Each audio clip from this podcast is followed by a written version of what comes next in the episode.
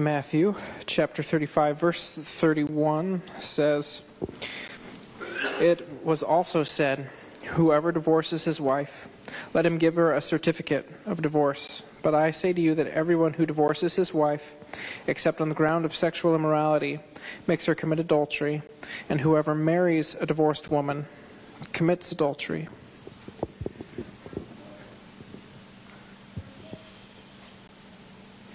And then Matthew 19 says, Now when Jesus had finished these sayings, he went away from Galilee and entered the region of Judea beyond the Jordan, and large crowds followed him.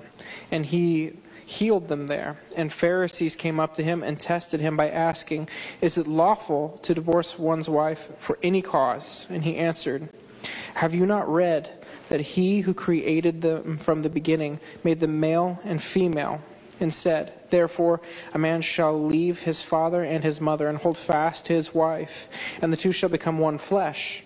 So they are no longer two, but one flesh. What therefore God has joined together, let no man separate. They said to him, Why then did Moses command that one give, uh, give a certificate of divorce to her and send her away? And he said to them, Because of your hardness of heart, Moses allowed you to divorce your wives, but from the beginning it was not so. And I say to you, whoever divorces his wife, except for sexual immorality, and marries another commits adultery. The disciples said to him, If, it, um, if such is the case of a man with his wife, it is better not to marry. But he said to them, Not everyone can receive this saying, but only those to whom it is given. For there are eunuchs who have been so from birth, and there are eunuchs who have been made eunuchs by men, and there are eunuchs who have made themselves eunuchs for the sake of the kingdom of heaven. Let the one who is able to receive this receive it.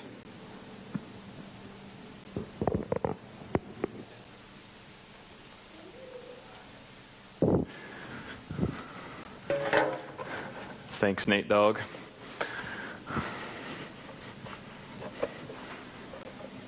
Every Nate needs a nickname. It's the rules. Nate Nader. Natosaurus. Nader. Nader. I like that. I gotta go grab something. Sit tight. Right. You've got to make a grunting noise on Father's Day when you pick up heavy things. It's the rules. That ain't going nowhere. Here we are. Hey, uh, I make jokes because that's how I gain control and I'm uncomfortable. And this is an uncomfortable topic, right? I must be real. Like, we, we talked about some heavy stuff last week, if you were here. And this week we're going right into divorce. And statistically, 48 to 52% of the people you know that have ever been married have gotten a divorce. And that statistic has held true for a long time. There's a variance there. A lot of people say in passing, ah, about half. But in general, every year it fluctuates between 48 to 52% of marriages end in divorce. And none of you who are divorced or none of you who are married, on the day you got married, thought, you know, I think there's a meh 50 50 that I'm just not going to do this later. That's just not how that's how marriages work. When you watch uh, wedding ceremonies, you watch uh, bridal movies and all those, even rom coms. Then everyone's like, "Oh, I can't wait to be married. I'm so filled with desire. It's so exciting." And then reality hits, and we're in a room full of people who've been divorced or have been impacted by divorce. I don't even ask you, have to ask you to raise your hand. If you're watching from home, everyone knows everyone in here has been impacted by divorce, and the Bible has some things to say about it and you can't talk about divorce without talking about some other topics. I'd love to explain where we've been um, and kind of catch you up. I'm going to do that pretty quickly because we've got a lot to talk about today. Um, and again, I would say it's just pretty interesting that uh, God. I didn't pick this lineup. We said, you know, we'd go through this many weeks of talking about um, the image of God. We'd go through this many weeks of discipleship. We'd go through this many weeks on prayer, and then we'd start slowly going through the Sermon on the Mount. Nowhere in the last year did I think, or two years, you know what? On Father's Day, we're going to talk about divorce. That it just lined up that way. Uh, I didn't think through, uh, oh, you know what? We're going to baptize a father and son on Father's Day. I didn't do that. God did that. And so if you're here and you think it's weird, interesting, or heavy, I would say in general, God brought you here to see this weird, extreme, these things juxtaposed to each other all together. That you're seeing. Um, father and son being baptized, Father's Day, thinking about what it means to be a father in Christ, and talking about divorce uh, all in one Sunday. I think that that's fitting in some ways. Jesus is talking about what? When you think of Jesus, you think about what? Kingdom. Yeah, that's the answer every Sunday. So just get real passionate about it. I'm going to make you say it again really loud and passionately. Go. Okay. There you go. Kingdom, right? Gosh. Um, how old are you, David? You ever written a G? Anyway, um, this, you can't make this better. It says kingdom. Anyway, Jesus is about the kingdom. And he's coming in to say, hey, you know what? You've missed righteousness. You've missed the humanity I intended. You've missed Genesis 1 and 2. Here's what I've come to. I've come to fulfill it. And I'm going to fulfill it by teaching you what was said and the intent of the law, and that it turns out you're really far from righteousness and you need something fundamental. You don't need a list of rules that you're going to keep biffing. You don't need someone to reinterpret the rules, which is the constant pattern of all the Jewish teachers and all the rabbis. What you need is someone to change your heart. And you can't change your heart. You know that when Jesus talks about anger, you found yourself in that. Jesus says you commit murder in your heart when you are angry with someone else. You know that when you're driving down the road and someone cuts you off and you think, man, it'd be so cool if I could just halo sticker grenade their car and or whatever game you play. You know, just imagine, man, what if I could just Angry Bird, Yellow Bird right into their car? They're just, does anyone play video games in this room? You think through, you know, World War II, just napalm, whatever. You in your mind, you know this. And the car analogy is cute, but you have had anger towards someone in which you capture them in your mind and you abuse them in your mind and you belittle them into something less than human so you feel okay with how much you hate them.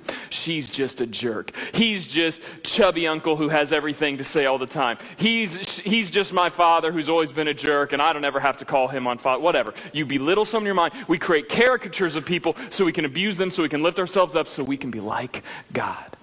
And we do this with our anger, and we do this with our lust. We talked last week about how lust is taking someone and using them in your mind, the movies you play in your mind, to fuel your sexual desire, your sexual gratification. And Jesus is very against it because it looks nothing like loving the Lord your God with all your heart, soul, and mind and loving your neighbor yourself. In fact, it's the fundamental opposite of it. It's complete opposite. You're taking someone, you're reducing them down, you're taking their humanity from them, you're robbing them of their dignity for yourself, for your own selfish gain. Jesus said, That's not love. That's not what I created you for. And so, as Jesus continues to do this, he's going to keep this pattern of, You've heard it said, but I say. You've heard it said, but I say. He's going to do this six times. Now we're on to divorce.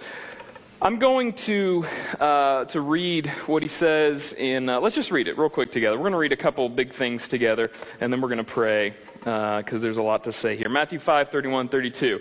It was also said, here's Jesus speaking, whoever divorces his wife, let him give her a certificate of divorce. But I say to you that everyone who divorces his wife, except on the grounds of sexual morality, makes her commit adultery, and whoever marries a divorced woman commits adultery. So Jesus is speaking on divorce in kind of reduced language here. He's kind of getting right to it. Here's his quick thought on it. About 13 chapters, 14 chapters later, Matthew 19, he unpacks it, right? He says a whole lot more about it. That's where we're going to camp out. Um, Let's read that too. Matthew 19, 1 through 13. I know we just read it. Um, let me say this. Get out a Bible uh, if you can. Uh, hard black back, uh, hard backed black one is in front of you. You can get your own. To, if you can avoid the temptation, you can get out an electronic one. Let's get the words of the Lord in front of us. We say this every week, but it's so important this week too. I am about to tell you things that Jesus said. No, let me start again. Jesus is about to say directly, I'm not, I don't even have to interpret it. You just read what he says, saying things that go directly against what our culture has told you your entire life for hundreds of years. And it's uncomfortable, and it doesn't feel right. It doesn't fit naturally because it doesn't fit into our categories of what we want the world to function like. This is what it means to be an upside down kingdom. That's not up there anymore, but you know what I'm saying. The upside down kingdom, it doesn't make sense to us. It's warped, and so then we come to be poor in spirit. And so I want you to get out a Bible. I want you to read these words words because we're going to wrestle with them because there's a lot here. Matthew 19, 1 through 13. Now, when Jesus had finished these sayings, he went away to Galilee and he entered the region of Judea beyond the Jordan. And large crowds followed him, and he healed them there. And the Pharisees came to him and tested him by asking, Is it lawful to divorce one's wife for any cause? That's how Pharisees sound. Is it lawful to divorce one's wife for any cause? He answered, Have you not read that he who created them from the beginning made them male and female? And he said, Therefore a man shall leave his father and mother and hold fast to his wife, and the two shall become one flesh. So they're no longer two, but one flesh. What therefore God has joined together, let no man separate. They said to him, Why then did Moses command one, of, uh, one to give a certificate of divorce and to send her away? And he said to them, Because of your hardness of heart, Moses allowed you, allowed you to divorce your wives. But from the beginning it was not so. And I say to you, whoever divorces his wife except for sexual immorality and marries another commits adultery. And the disciples said, uh, if such is the case of a man with his wife, it's better not to marry. But Jesus said to them, Not everyone can receive this saying, but only those to whom it is given. For there are eunuchs who have been so from birth, there are eunuchs who have been made eunuchs by men, and there are eunuchs who have made themselves eunuchs for the sake of the kingdom of heaven. Let the one who is able to receive it receive it. divorce, marriage, sexual morality, adultery, gender, eunuchs. Just a few light topics that we get to cover today on Divorce Sunday, Father's Day. Buckle up. We can't level with me. No joke. We can't cover all of this. I can't speak to all of your, your struggles and your issues with gender. I can't speak to every, every which way divorce has happened or will happen in your life. I can't do that in these verses. And so, if you're here today and you're expecting Jesus or me to tell you to justify your divorce, to justify your gender issues, to justify, that's not what we're here for. And that's not what the word says. Jesus speaks very directly about it. But if you're also here and you're wanting someone to say, You've really messed up. Your divorce, divorce has screwed up your whole life. You have sexual desires for the same sex. You've eternally damned your soul. You're missing it too. Because that's not what Jesus is saying either. Jesus is saying, This is how it was meant to be. And your heart is hard, and the only hope is Him. And so as we wrestle through these things, give me grace because I can't cover everything. And when you sit there in your, your thoughts of, oh, well, I, I know stuff, I've studied about this. Why aren't you talking about this, Pastor? Why aren't you talking about this? Understand that our goal is to read the words of Jesus and understand them at what he says in their culture and time and how it applies to us. That's what we're trying to do here. And so the issues, whatever issue comes to your mind about all these things, give each other grace, give me grace, because this is difficult. This is hard stuff. Because we've all been impacted by this. This hurts, right? I mean, let's just be real. We have gay relatives right? Look at me. You, you have gay relatives. You have divorces in your life. You've been crushed by a father who was never there. You know these things.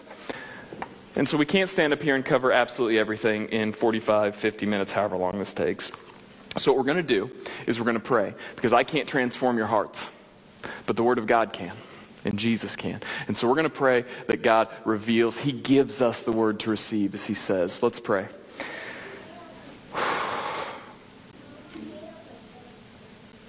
God, I'm nervous. I don't know why. It's just, ugh, this is, this is heavy stuff. And I, you know, we've, we've talked about this all week. And I trust you. I trust that your word's going to speak. I pray right now, by the power of your spirit, that you would speak boldly, that we would hear your word and we would receive your word, no matter where we land today straight, gay, uh, married, divorced, single, confused. I pray that we hear your word and we say, You are Lord. And we submit to you first in your kingdom that we check everything else at the, the door our desires, our, our preconceived notions, our bias, our cultural thoughts that we first say, What does Jesus say? God, may your spirit do that in us because we can't do that ourselves. I know that I'm, I'm selfish, I'm biased. This is hard for me, it's hard for others. So we pray your spirit would give us grace and guide us. We trust you, Father. Amen. The Pharisees came to him and said, We're going to just camp in Matthew 19 and we're just going to, we're just going to walk through it together. Is it lawful to divorce one's wife for any cause? So they're coming to him to ask him a question that was hotly debated in their culture. This is like, this is like raising your hand in a political thing and saying, Well, what do you think about gun control, mister?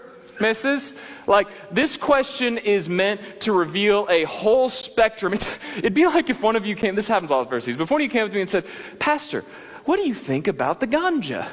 What do you think about me smoking pot? And then all of a sudden, like, whatever I say, then you classify me in this camp because there's 15 different camps and you want to know where I. Please don't do that ever. But uh, we can talk about it all the time. Don't, like, in your hand Sunday morning, raise your hand. We can't talk about that right now. But in general, this is what's happening. There's a tension where they're coming to Jesus and they're saying, hey, is it lawful? Important word there. Is it lawful? Does the Torah permit that we divorce a wife for what? Any cause. Before we get into Jesus' answer, we need to understand where they're coming from. Because for us, is it lawful to get a divorce in America? Yeah. Is it lawful for any purpose? Literally, pick a reason to get divorced. It's happened. Just happens all the time. Poof, you're divorced. Poof, you're divorced. Poof, you're divorced. And eh, just uh, whatever. Divorce happens. And so they're asking a similar question, right? For any cause. Why? Why would uh, these religious leaders who are holding tight to Torah, why would they be confused? Bible trivia, Bible nerds. How many laws are in the Old Testament? I say it a lot. 600 something, right? 618, right. 613, sorry. Oof. Uh, so, of the 613 laws, how many of them do you think has to do with divorce? We'll just ask this side of the room. Just take a guess. How many? Four. Four. Anyone else? 10? Four and 10. Those are our guesses. This side? 50? 50? Three, that's not okay. math, math is hard. You know, oh man. There are two laws specifically about divorce. And one of them was the one that was aired on and hotly debated. We're going to look at them right now. The first one is in Exodus 21, verses 10 and 11.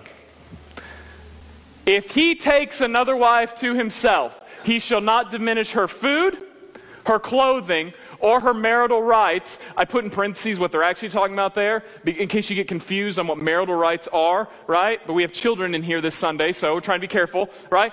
Marital rights, and if he does not do these three things for her, she shall go out for nothing without payment of money, meaning she doesn't have to pay back the bridal price, meaning she doesn't lose a whole bunch of honor, meaning who's it on? Who's the divorce on here?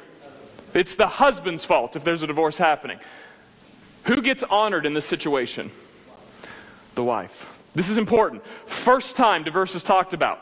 The women get honored, it's on the men to do the right thing. That is huge because in the next verse we read, there's a huge weird shift that happens very quickly. And so, in a cultural, gosh, we got to do two things. When we approach laws in the Old Testament, you've got to avoid these two problems because you're going to do it, I do it. We cannot compare them to modern laws because they're not modern laws. And it is so presumptuous of you and me to assume that all of these people need to arrive at the great holy laws we have in America. Stop it. Our laws are messed up too. Hundreds of years now, people are going to look at us just like we look at Rome, just like we look at Babylon, just like we look at the Jews, and we're going to say, hey, some of these laws are weird. And so, one of the things you want to do is not to be so presumptuous to say, like, oh, well, man, they just really should have honored women even better, right? We've got to look at what the intent was here, and we can't compare it to modern laws because that's presumptuous. Also, we can't assume that this is God's perfect ideal because God had a perfect ideal in the garden, and we broke it. And so when you look at the 613 laws, if you approach them as, oh, this is what we must do to be righteous, holy, and have God's perfect ideals, then you completely miss it. And Jesus is clearly talking about that through the entire sermon.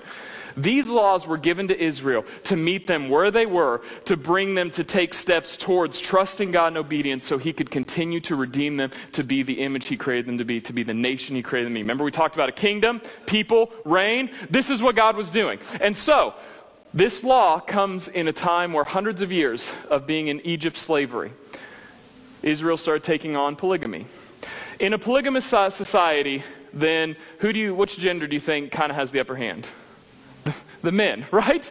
Because the women then uh, literally only exist for the men's pleasure, um, for whatever the men thinks that time. And so Jesus steps in and says, no, no, no, no. Or God, sorry, God steps in, Exodus 21, uh, very recently after uh, the Ten Commandments said, hey, if someone takes himself another wife, he shall not diminish her food, her clothing. He shall take care of her.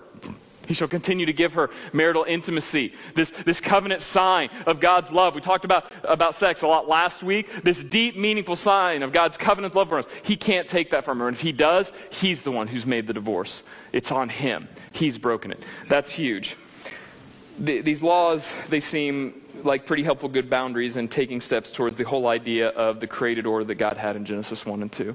This is what we're constantly getting back to. We're going to come back to that here more in a minute. The ideal is Genesis 1 and 2, the first two pages of the Bible. This is what God created. That's what we corrupted, and then these laws are meant to help make sense of that, to draw us closer to what God is drawing, to, to uh, redeem, repent, and also Paul would argue that the law was given to help us understand how separate we are from God, that we need the Lord. Only God can change our heart, and you see that all through the prophets. Jesus is coming and saying that. That's a sermon for another time. The next law, Deuteronomy 24, 1 through 4. Hold your breath. See if you can do it through this whole sentence. When a man takes a wife and marries her, if then she finds no favor in his eyes because he has found some indecency in her, and he writes her a certificate of divorce and puts it in her hand and sends her out of his house, and she departs out of his house, and she goes to become another man's wife, and the latter man takes her and writes her a certificate of divorce and puts it in her hand and sends her out of his house, or if the latter man dies, he took her, uh, who took her to be his wife, then the former husband husband who sent her away may not take her again to be his wife after she has been defiled, for that is an abomination to the Lord, and you shall not bring sin upon the land of the Lord your God uh, is giving you for an inheritance. That is just as long and complicated in the Hebrew as it is in the English. If you've ever written law or read law, it's just like, whoa. Who, you guys work with legal documents ever? You see these sentences all the time. You're just like, golly, has these people ever heard of a comma or a period or like broken thoughts? Can you at least put a, spe- if you're writing long emails, you like put a couple spaces in there so people will keep reading and not get like annoyed with how much you can't make several sentences. Anyway, one long sentence. We can unpack all of this and you guys would get really bored and be like, that's, that's not what we're here for. We're not going to do that. We're going to talk about what was most hotly debated because the big deal about this is uh, uh, partly in back how these women get juggled around and who takes care of her because that was such a huge tension in light of a polygamous uh, coming out of that and trying to figure out God's ideal, Genesis 1 2. But the main things that are argued was the first verse. When a man takes his wife and marries her, then she finds no favor in his eyes because he has found some indecency in her he writes her a certificate of divorce. So here we come to the question Is it lawful to divorce one's wife for any cause?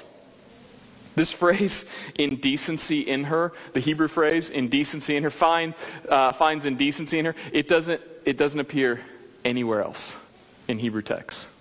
It doesn't appear anywhere else in Hebrew literature, except for when they're debating it. So when you're trying to define what something means, what do you do? You put on your, your Batman cape and cowl and you work as a detective and you figure it out, right? That, maybe that's what I do. And so you're trying to figure out. So you would look at this word and say, what does this mean? What does this mean these cultural contexts? Nothing. It's just a vague idea of indecency.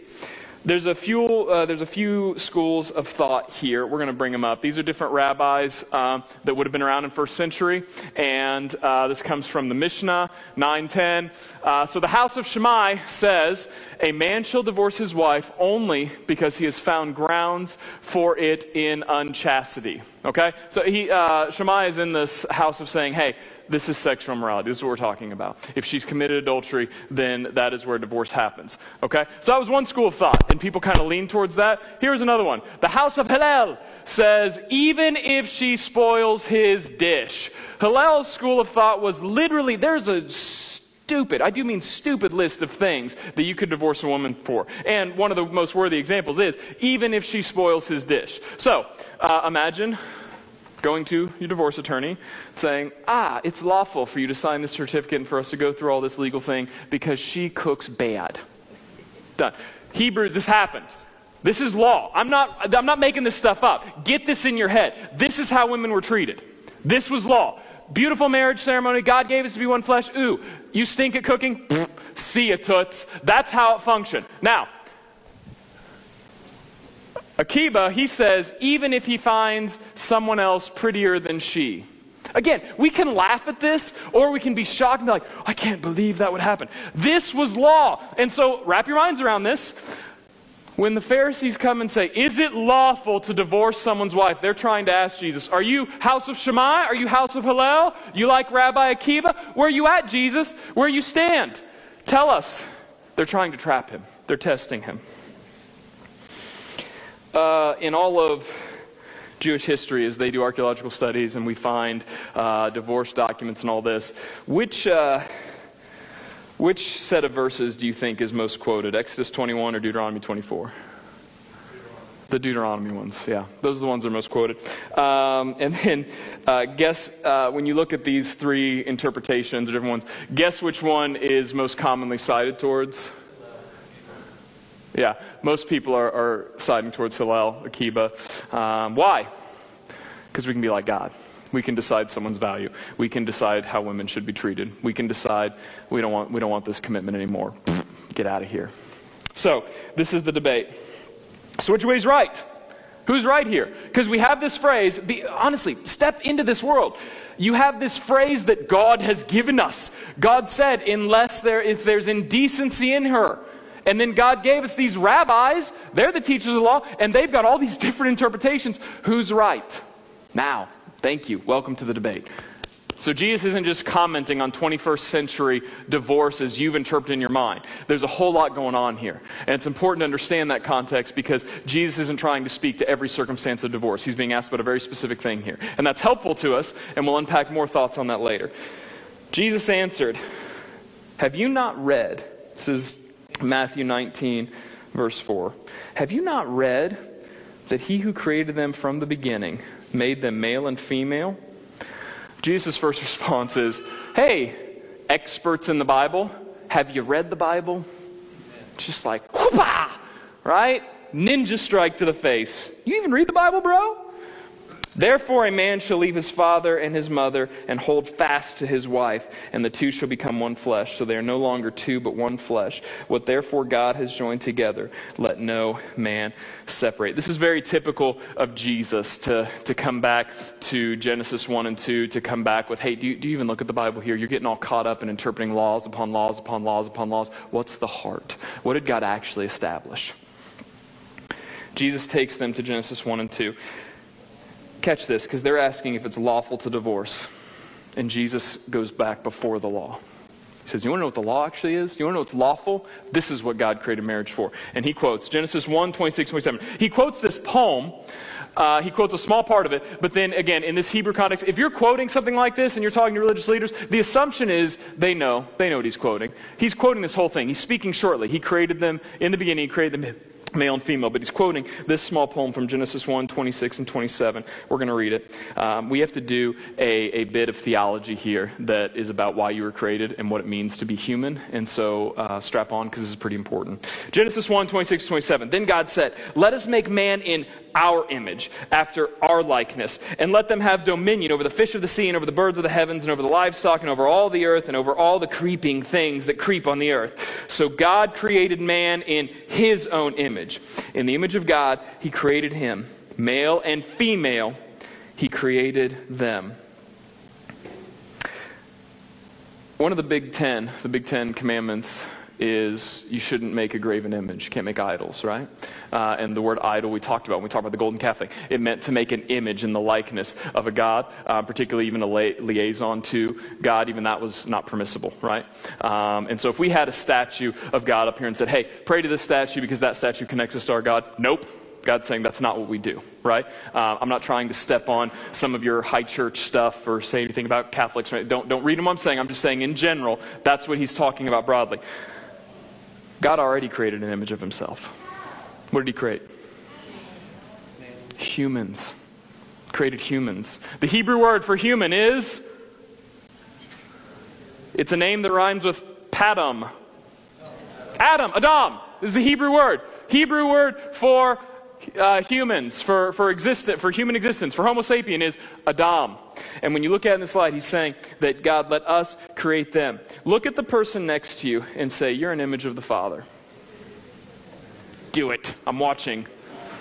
This is so important. C.S. Lewis had a great quote about it. I can't remember off the top of my head, so we'll quote it later. Something about the closest you'll ever be to God is the person sitting next to you on the subway, or something of that nature. The idea is that you need to understand that if you want to you want to connect with who God is, you want to see who, who He is, an image of God, look at what He created. And the image that He created of Himself is you and me. And that says something because some of us walk into here and don't believe we deserve to exist and have no value, and you already have fundamental value because you're created in his image. That says something about you. Psalm tells us he knitted you in your mother's womb. Super valuable. But also, That says something about how we approach life, how we approach uh, male and female, how we approach marriage, that God created us. Let us make man in our image. God, ha- in our image. God has a relationship with himself. There's a big word for it, uh, Trinitarian theology, and we could talk forever about that, and I would have to dance around itty bitty things because those of you who know better would trap me on every little thing I say because Trinity is such a complicated concept. But in general, we know that God exists in three separate but equal parts, and in some way, way they're in some perfect relationship that we can't fully understand, right? And God, in that perfect relationship, creates Adam. He creates Homo sapiens. He creates humans. This is important. God exists in this three thing, right? Um, and, and we're not even going to call this God or anything because that might be weird about the image thing I just said. But God creates that. He said, let's create in our image. And He creates one, right? But that one, actually, then he says, This is Adam. I created man, and in the image of God, he created them. When he says them, he's still saying to them as Homo sapiens, them humans. I created those, those, those, those humans. That's what I created. And then he created them male and female. And then he goes on to say, The two, the, the one, they're two, but then the two shall come together this reason a man shall leave his father and mother and shall cleave to his wife, and the two shall become one flesh. Now they are one. And then what do they do with that? They're fruitful, multiply. When they come together to uphold God's covenant relationship for them, they have babies, right? This is not an analogy for how many babies you should have. They have babies, and then those are one, but then those are both male or female, and then they go out and they become one. Do you see how this constantly points back to God and the perfect relationship they had? Catch this, because if you miss this, then every Facebook meme that you say that has something to tell you about gender, about family, you don't get it. It doesn't make sense outside of this. Then it looks more like this. It's literally the Wild West. All of these things marriage, relationship, gender, sexuality it's just this big whatever the stink you think you get to do. It doesn't make any sense. And so then when Jesus is asked about divorce, he says there's something so much more meaningful than that. Stop with your, can we get rid of this woman because she ain't pretty? Stop with, can I drop her off because she stinks at cooking? Jesus said that God created them, male and female. He created them that they would leave their father and mother, and the two will become one flesh. What God has brought together, no one separate. God created you to bear his image. You bear his image by loving other people and loving him. Jesus will say that later, Matthew 22. There's all sorts of hearts in law, but Jesus says it's all wrapped up in this love God and love other people. That's how you bear his image. He created the male and female. They come together as one flesh, and they bear his image by creating other life that is male and female, that comes together as one flesh. Do you see the trajectory here? This is all connected.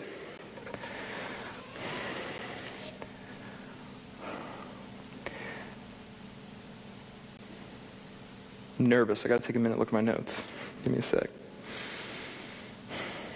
When we aren't doing this, everything gets confused. We get lost. We get frustrated.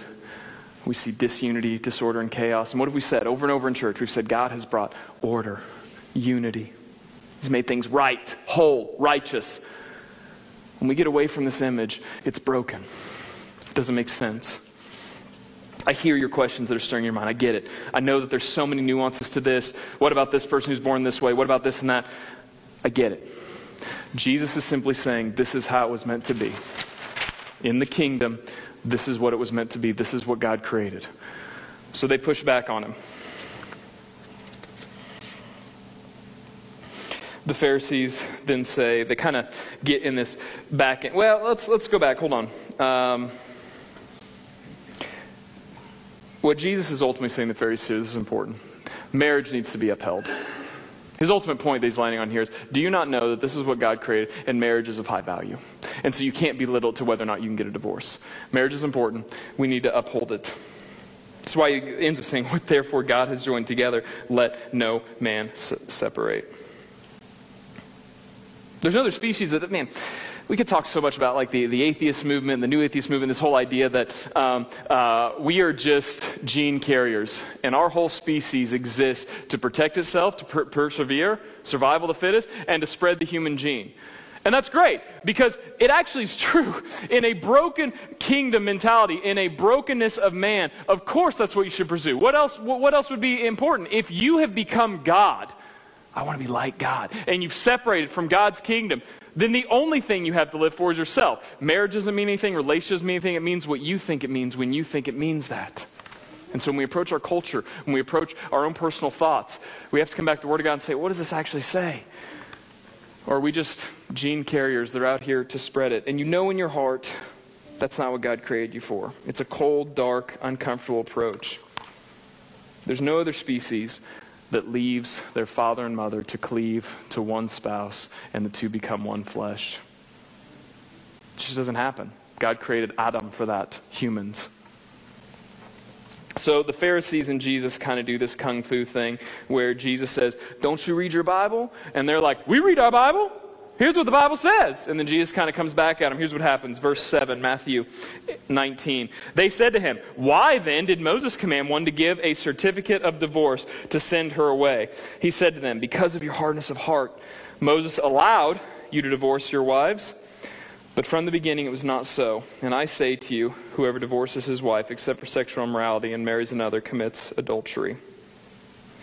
They really want to drill down on Jesus. They want him. Who's what are you? Are you of the Hillel people? Are you of the Shammai people? Who who are you, Jesus? And so now they really want Jesus to, to say it. No, no, no. You can't get away, Jesus, by the whole Genesis 1 and 2 trick. We're not, we're, we're not that. We're not playing that game. We don't want to talk about what marriage actually is. We just want to know can we get a divorce when our wife stinks? That's what we need to know, Jesus. How do you feel about that? And so then Jesus, who does he, who does he align with? You don't have to remember. It's the house of Shammai, but it isn't Max. That's not what he says. He aligns with uh, an upholding of women and how they're taken care of. This is so important. So important. In a culture that, that wants to say that Christians are about belittling women and uplifting men, yeah, we've done a lot of that, and we've really screwed it up. And hear me say that. We've done a lot of good in trampling women, and it's terrible. We've done a good job of that. We're going to stop it. Because we see over and over in Scripture, even from the beginning, when God first gives the Ten Commandments, the next thing he says when he's talking about slaves and, and, and divorce and people taking another, another uh, women, he specifically says in Exodus 21 take care of them, give them food, give them uh, clothing, give them shelter, give them marital rights. They will stay honored. And then Jesus aligns with that. He says, Man, you can't divorce someone except for sexual immorality. Jesus says Moses allowed divorce. Why? Because of a hardness of heart. Those of you who have been divorced are starting to get uncomfortable. That's fine. We're, we're going to keep talking about it. Divor- divorce always involves a hardness of heart. Every time. There's some sort of hardness of heart that's happening that's causing some confusion, that's causing something apart from the image of God. Because the whole reason you were made to come together in a married relationship is to bear the image of God, the image of covenantal love and commitment. Your marriage points to an eternal king and eternal kingdom. And so when there's some sort of divorce, there's a hardness of heart that's happening. Maybe it's not you. Paul deals with that. Paul talks about that uh, in 1 Corinthians. Maybe it's your spouse's hard heart. But divorce involves that. Jesus is not here trying to speak to every possible situation of divorce. He's commenting on what the Lord set up from the beginning, and he's speaking into a debate on Deuteronomy 24. He doesn't speak on Exodus 21. I wish he did. That'd be really great. No one ever asked him. He, he doesn't speak to that. And that's important. If you're sitting here and you're divorced, if you're struggling through a broken marriage, Jesus says that the only permissible reason for divorce is sexual morality. The word is porn, porneia in Greek. Uh, you can imagine where we use that word else places and all that. It basically means sexual sin that destroys marital covenant. Porneia. Uh, it's used a lot in Greek language and in all sorts of areas in history. Uh, Jesus is putting the burden back on men in this. Jesus is coming out of the shooting and saying, the kingdom is a safe place for women. Just like we talked about last week. Why does Jesus address men? Clearly, women lust. Jesus isn't stupid. He knows that women struggle with lust. Why does he put it on men? Not to say, oh, well, women get a free pass. You can lust all you want. That, clearly, that's not his point. Jesus wants them to know in your society, in your world, you are taking what I created this helpmate, this male and female image of God, and you are saying one is not as important as the other. And you can squash them, you can get rid of them, you can step on them, you can make them objects of gratification. You can divorce them when you want. And Jesus so quickly sides, no. It is on you. If you choose to get a divorce, you've caused sexual immorality. You've caused adultery. It is on you, men. And if you're a man in this room, if you're watching from home, and you're living through a broken marriage that's struggling, please think through what your role is. By taking this stance, Jesus is siding with women, honoring them. He's speaking out against an injustice to their society. Well, what, do you, what did the religious leaders, I mean, just by their response, what do, you, what do you think they thought marriage was for? What does marriage exist for in the religious leader's mind? These people who are reading the Word of God and teaching others. What, is, what does marriage exist for? For men. For men and their happiness. And Jesus says, now, man, the kingdom is a safe place for women. Marriage is so much more valuable than your happiness, than your gratification, than your pig headed ideals. Jesus is not saying that your divorce is justified. He's not saying that. He's saying that it's sad and it's a broken thing from what God originally intended. If you're divorced in this room, please hear that. We're not standing up here. We're not telling you, you are condemned. You've messed it all up. There was a perfect image and you broke it. There was a perfect image and we all broke it. Every one of us. So you want to point a divorced person in this room who's broken something? You want to point a divorced person in your family that's broken something? Point at yourself. When are you angry about things? When are you lusting? Jesus says we're all poor in spirit. We've got nothing. Jesus is not saying that if you're abused in some way that you can't get a divorce. So many people use this to say, oh, maybe they should get separated. No, stop. Jesus is commenting on a very specific question asked about a very particular piece of scripture. Jesus clearly values women and they're treated right and justly. And although it's very challenging to step outside of this and say anything that I can't specifically say in Scripture, hear me. If you are in an abusive relationship, that is not what God intended you for. And it has to stop, and you need to be the one to walk out of it right now. I'm not telling you tomorrow to go to the court and get a divorce. I'm saying tonight you need to leave, find someone in the church right now. We'll help you. Find someone to help you. Because God created you to be honored as an image bearer of Him. He created you to have justice and righteousness through Jesus, not to be abused. So if you're being abused, put an end to it right now. We have a church full of people who help you. Find me right after service. We've walked through this before, we'll walk through it again a hundred times. Because Jesus says that the kingdom is a safe place for women. And more, men, if you're being abused, let's talk about it. Let's deal with it. Jesus isn't saying here that if you divorce and remarry, that you've committed adultery and, and that, that you're sinning forever. Jesus welcomes and forgives the woman at the well. He welcomes the woman caught in adultery over and over in Scripture. That. So when you see people holding signs, say, if you marry a divorced woman, you've committed adultery. Stop, stop misunderstanding that. When you got a divorce certificate, which God allowed by Moses, you, the permission in that was to remarry. And so all these arguments on whether or not you can get remarried, stop all that. Okay? Because the ultimate goal here, the question isn't, are you remarrying? Are you staying single the rest of your life? That's not the point. The point is, are you upholding the image of God that He created? Because God has redeemed many broken things. If you have sexual problems in your marriage, I've seen God redeem that several times. I've walked through a specific situation where a guy committed adultery. He called me hours after it happened, and I watched God redeem their family and change them. The goal is to be the image bearers Christ has called us to be.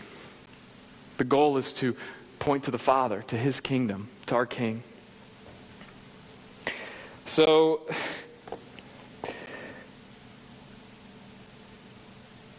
as Jesus comes, he shows us the gospel of the kingdom. Turns out we've all messed it up anger, lust, marriage, divorce.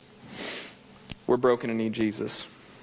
Blessed are the poor in spirit, for theirs is the kingdom of heaven. The disciples said to Jesus, verse 10, If such is the case, a man with his wife, it's better not to get married. The disciples, eh, clearly, they're siding on, whoa, hold on. Wait. If, if this is the case, if I don't have an out, why would I ever do this, right? And those of you, I mean, come on. Like, if, some of you have, have, had those thoughts in your mind, like, oh, wait a minute, like, I don't want to be eternally bound to someone. What if they turn out to be terrible? What if they are a bad cook? What if they're mean? What if they're just an intolerable jerk? Right? Bring you back to everything Jesus says about forgiveness, about poor in spirit. But the disciples clearly they're siding, they're confused here. And Jesus' response to them is super strange. But But then he said to them, Not everyone can receive this saying, but only those to whom it is given. For there are eunuchs who have been so from birth, and there are eunuchs who have been made eunuchs by men, and there are eunuchs who have been made themselves eunuchs for the sake of the kingdom of heaven. Let, no, uh, let the one who is able to receive this receive. What are eunuchs? Eunuchs are, it's okay. We, I could ask a lot of people, and it's, it's a tough thing to explain. A eunuch, you can give me the actual literal definition, and that would be kind of weird, but a eunuch is someone, kings, this is a practice, happened way long ago in the ancient days. Kings would have a whole bunch of wives and, and women and all these things around them. And so they would have amongst them servants who were made, uh, they, they were uh, cut in such a way that would prevent them from uh, being married or having sex. That was, that was the whole goal of a eunuch. Jesus speaking metaphorically here, just like cutting off your hand, gouging out your eye, important hyperbole, but he's not telling you to gouge out your eye and cut off your hand. Jesus is saying, hold on. There are some who have been uh, that were given to be eunuchs, right? There are some that man have made eunuchs. Those people exist. Everyone's like, oh, yeah, Jesus, there are eunuchs. Eunuchs, by the way, are seen as the lowest of the low. They're dishonorable. They're just the, the ratty people. No one th- they couldn't even go worship in Jewish temple, right? Uh, they weren't acceptable for anything. Uh, they had to have people go for them. As, uh, and so then when Jesus uplifts eunuchs here, whoa, classic Jesus, right? Like, ah, here's the poor scalawag folk. Theirs is the kingdom of heaven. Anyway, so he says some are born this way. Whoa, let that settle. Some are born in such a way that they can't marry or reproduce. Some are born that way. And then,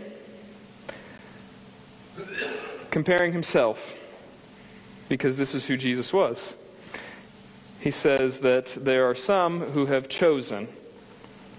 They've, uh, and there are eunuchs who have made themselves eunuchs. They've chosen to for the sake of the kingdom.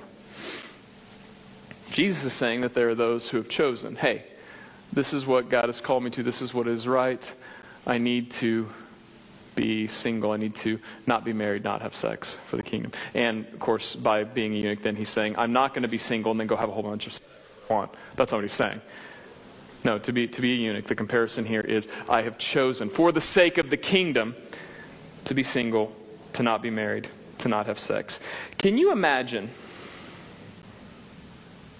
Think in your mind, can you imagine never pursuing sex or physical intimacy? Think about it for a minute. Just saying, ah, you know, no. There might be a handful of us in the room. It's like, oh, yeah, sure, why not? Um, for our culture, that seems impossible. Wake up. We've all seen MTV. How old did I just sound? I watched MTV one day. We've all seen the news, the media. It's everywhere. We talked last week about the industry. We know that, that you sell sex, you obtain it. It is one of the highest values and commodities in our culture and our life. Can you imagine saying that I'm, I'm not going to do that for the kingdom? We're so committed and focused on the idea in our culture that we need sexual intimacy, that we need these deep, intimate relationships with each other that we define, that we can have it for a few years, then get rid of it, then have another one for years. As a culture, you are committed to this idea. Don't tell me you're not. You were born into it. 21st century Western Americans, this is your worldview.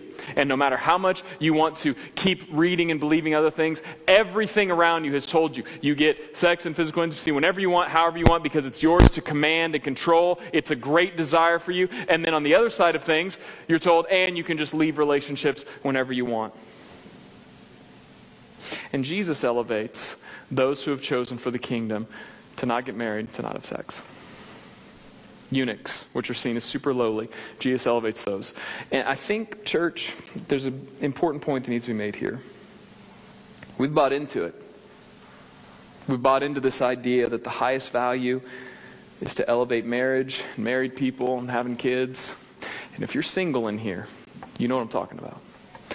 If you've ever been to a life group or a small group gathering where you're the only single person, if you've ever been invited to a singles event with hopes that one day you will be like us and get married and have kids, because then you've arrived. You know, you know that's our culture. You know that's actually our church culture. Church, we've got to stop.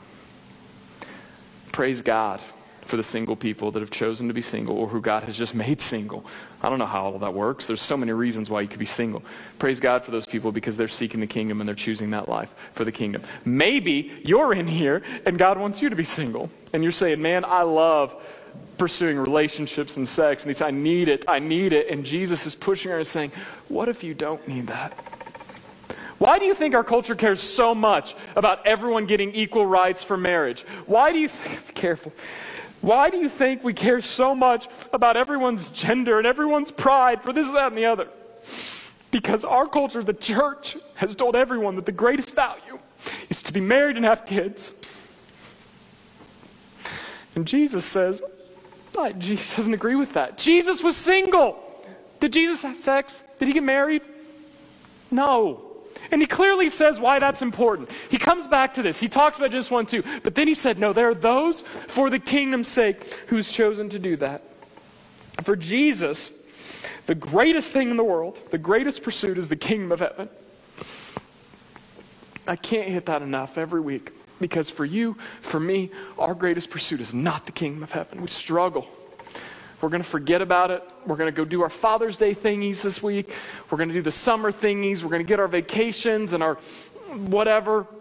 And we're going to forget that we were called to reign with a king and a king and a kingdom. Our pursuit in life is life, liberty, and the pursuit of happiness. That's the world we grow, we've grown up in. It's everyone's right to be happy. Jesus says the kingdom is what we should desire more than anything. If you're married, May your marriage be ultimately about pursuing the eternal kingdom of Jesus and King Jesus. If you have kids, may your family pursue Jesus and his kingdom over everything else. If you're divorced, come to Jesus, pursue Jesus and his kingdom over everything else, over your desires to be remarried, over your loneliness. If you're single, pursue Jesus. Because it might not be that God has you to be married. Don't buy into the lie that one day you'll arrive and you'll meet him or her and things will be perfect. If you're single, pursue Jesus and his kingdom over everything else. If you're gay, pursue Jesus and his kingdom over everything else. Ah, come on. Because regardless of where your mind goes towards an orientation, Christ has a standard. And he's calling us to him. And he loves us enough to welcome us just as we are and to transform us. So stop believing people tell you that Jesus is pushing you out. Because Jesus welcomed eunuchs, he welcomed whores, he welcomed adulterers, he welcomed all the broken people. And he said, Yours is the kingdom of heaven. And, church, that's the kind of church we need to be.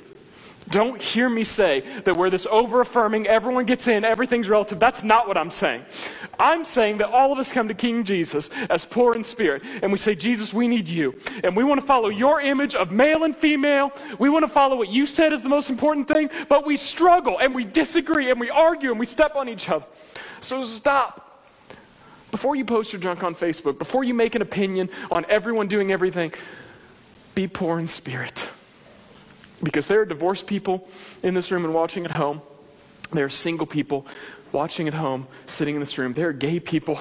There are people who are so confused, back and forth, they don't know. And our culture is telling them, you pick a lane and you make it the most important thing. Or you pick a lane by not picking a lane and you make it the most important thing. And Jesus says, the most important pursuit of life is me and my kingdom. Period. So today, take your marriage and hold it open handedly. Stop idolizing it like you've arrived. Climb off your high horse. Just because you're married and have kids doesn't mean you've arrived. Christ has a lot to say to you. As a father, as a mother, as kids, as youth, Jesus has a standard for you. He has a plan for your life. If you're single, divorced, gay, confused, we come to Jesus. We figure out what Jesus is telling us to do, and we start with his kingdom. As I as I have just unearthed a huge plethora of things for us to argue about and disagree about, as you are sitting there, you're watching at home, and now you immediately form opinions of our church, of me, please stop. Because the same Jesus that said these really hard things that are really difficult to wade through is the same Jesus that later on in Matthew 22 says this. He says that you shall love the Lord your God with all your heart, with all your soul and with all your mind. This is the greatest first commandment. The second one is like it. You shall love your neighbor as yourself. On these two commandments depend all the law and prophets. What does it look like to fulfill the law and prophets? Love God and love others. You don't love others by permitting them to do whatever they want. I don't give my kids a handgun every time they ask for it because that's not loving. That's stupid, right? I'm not making a stance on gun control. I'm just saying, in general, a four year old shouldn't walk around with a loaded weapon. We love people enough to teach them what's right. But first, we have to love God. And so, right now, as you hear these things, I pray, I feel it. I feel the heaviness in this room, man. As you take time to wrestle through this, I don't know where you're at. I can't tell you if God wants you to be single the rest of your life. I can tell you what, what God created you in His image and that you're an image bearer. I can't tell you if, if you are in the right situation to justify a divorce. I can tell you that Jesus says all divorce is painful in a broken image and not what he designed, but also he welcomes us all to be poor in spirit and to be redeemed by him. If you're gay, if you're straight, if you're on some high horse that I've arrived, we're saying we need to stand before Jesus together and let His Word tell us what He designed and how we approach that. And for some of us, that means being single, choosing to be single the rest of our lives. For some of us, that may mean being married. For some of us, that means I need to figure out my guilt, my shame with my divorce.